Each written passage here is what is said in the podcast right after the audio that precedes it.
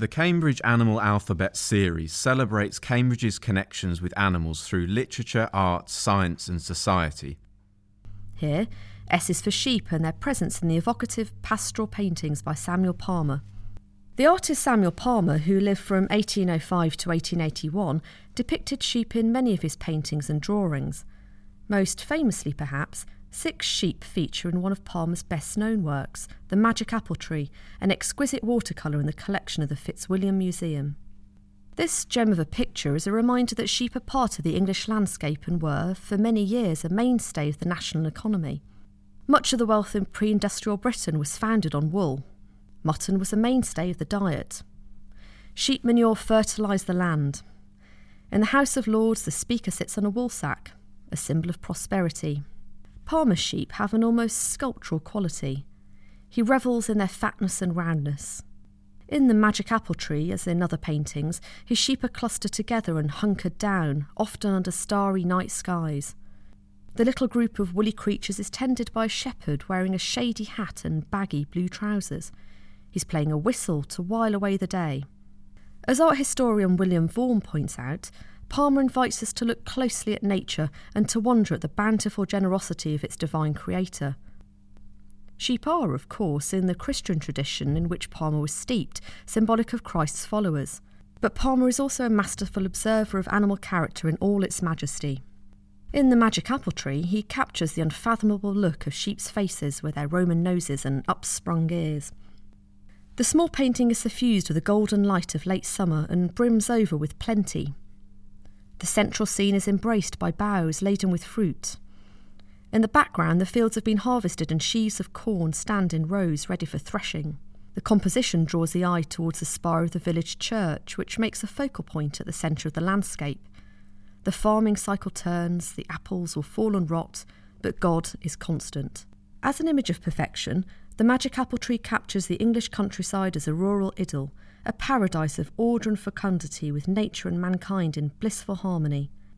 As Vaughan points out, Palmer's work is grounded in a world view described by the poet William Cowper God made the country, and men made the town. Palmer wasn't painting a reality, but an imagined state of rural bliss, a state halfway to heaven, a vision of how God would like things to be.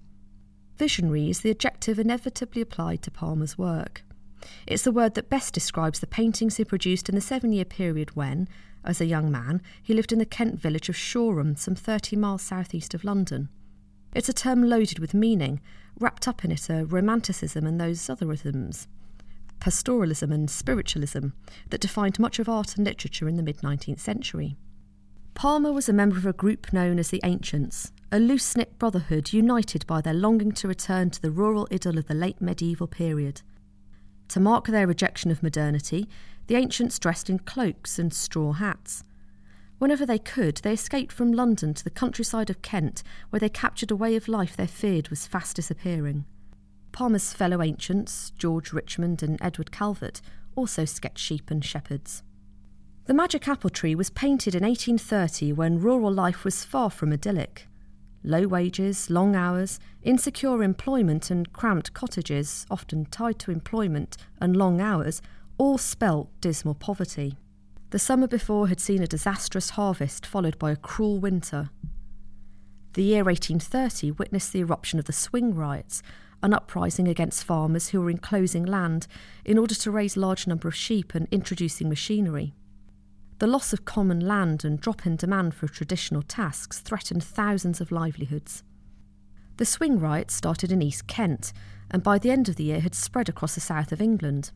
Palmer would have been well aware of the politics involved and the plight of agricultural workers.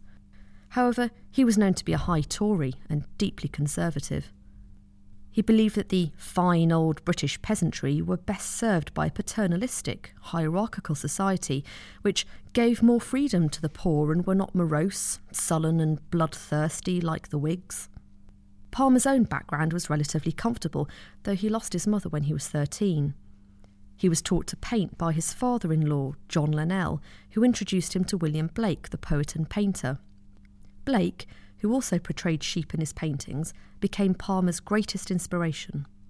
After his death, Palmer in turn inspired others. most notably Paul Nash, Eric Ravilius, and Graham Sutherland. Some 140 years after Palmer placed flocks in many of his countryside scenes, the sculptor Henry Moore produced delightful pen sketches of sheep grazing in the fields surrounding his studio in North Hertfordshire. Today, Palmer is best known for the bold work he produced in his visionary period. His interpretation of natural forms continues to inform the work of artists and illustrators. In Palmer's own lifetime, the paintings he made while living in Shoreham sold badly, and his work was subject to derision by the art establishment, which judged his colours crude and garish. To support his family, he returned to London where he adopted a more conventional and commercial style. During Palmer's London years, the magic apple tree lay hidden from view in his studio, where it was among the other works tucked away in what he called his curiosity portfolio. The painting was given its name by Palmer's son and first biographer, A. H. Palmer. Rarely exhibited due to its vulnerability to light, it proved a star exhibit in the Fitzwilliam's recent exhibition of watercolours. Look at those sheep, said one visitor. You just want to plunge your hands into their fleeces. Sheep crept into Palmer's work right until the last years of his life. He died in 1881 with his friend George Richmond at his bedside. Two years earlier, Palmer had produced an exquisite etching, The Lonely Tower, to illustrate Milton's poem Il Penseroso.